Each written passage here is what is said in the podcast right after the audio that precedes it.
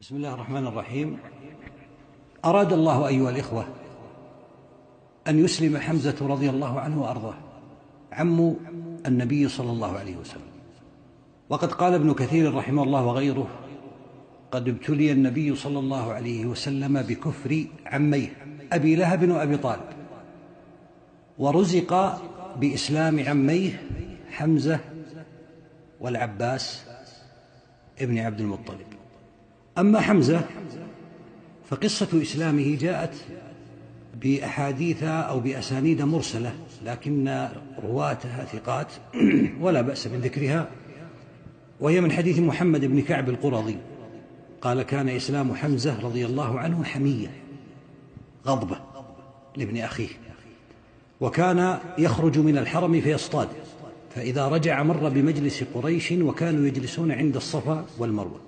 فيمر بهم فيقول رميت كذا وكذا وصنعت كذا وكذا. ثم ينطلق إلى منزله فأقبل من رمية ذات يوم فلقيته امرأة وقيل جارية من جواري مكة.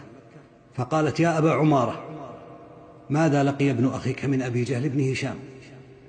شتمه وتناوله وعمل وفعل فأخذت حمزة الحمية وقال هل رآه أحد؟ قالت إي والله لقد رآه ناس.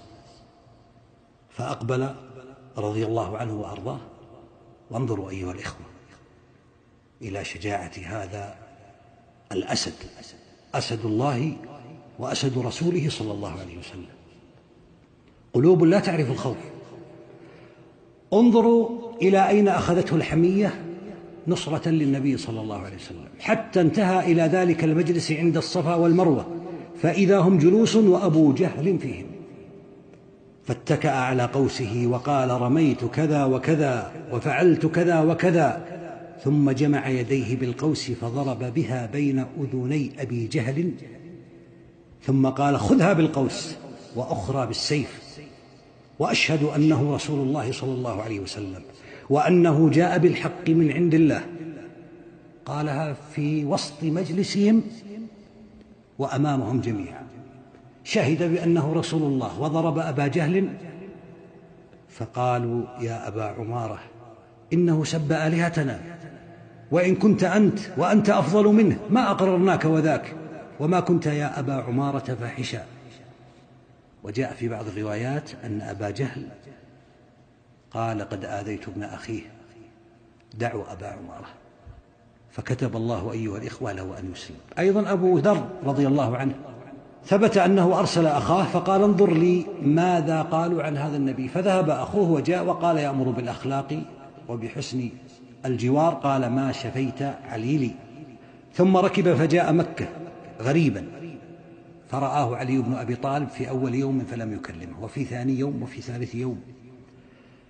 ثم في اليوم الثالث كلمه فقال له ما الذي أقدمك؟ يقول علي رضي الله عنه. قال إن أعطيتني عهدا وميثاقا لترشدني فعلت ففعل فأخبره. قال فإنه حق وهو رسول الله صلى الله عليه وسلم. فإذا أصبحت فاتبعني فإني إن رأيت شيئا أخاف عليك قمت كأني أريق الماء. فإن مضيت فاتبعني حتى تدخل مدخلي. انظروا أيها الإخوة كيف كانوا يخافون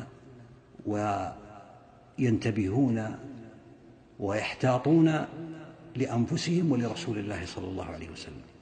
فانطلق يتبعه حتى دخل على النبي صلى الله عليه وسلم فسمع قوله فأسلم مكانه رضي الله عنه وأرضاه.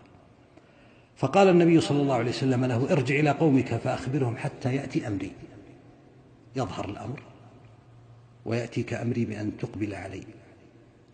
فقال أبو ذر والذي نفسي بيده لأصرخن بها بين ظهرانهم. خرج حتى أتى المسجد فنادى بأعلى صوته أشهد أن لا إله إلا الله وأن محمد رسول الله. فقام من كان هناك من القوم فضربوه حتى أوجعوه. فجاء العباس عم النبي صلى الله عليه وسلم.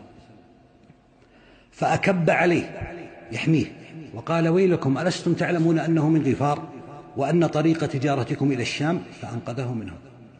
ماذا فعل رضي الله عنه؟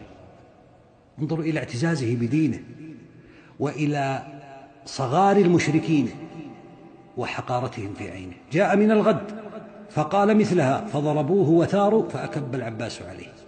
وهذه القصة جاءت مطولة عند الإمام مسلم رحمه الله تعالى. كذلك أسلم رجل يقال له ضماد الأزدي. وكان من أزدي شنوءة وكان يرقي من هذه الريح يقولون بمعنى أنه يرقي من السحر وتلبس الجان بالإنس فسمع سفهاء من أهل مكة يقولون إن محمدا مجنون فقال لو أني رأيت هذا الرجل لعل الله يشفيه على يدي. أحيانا سبحان الله يسوق المرء إلى الخير وإلى الهداية والإخوة صدقه فيما هو فيه حتى في باطله.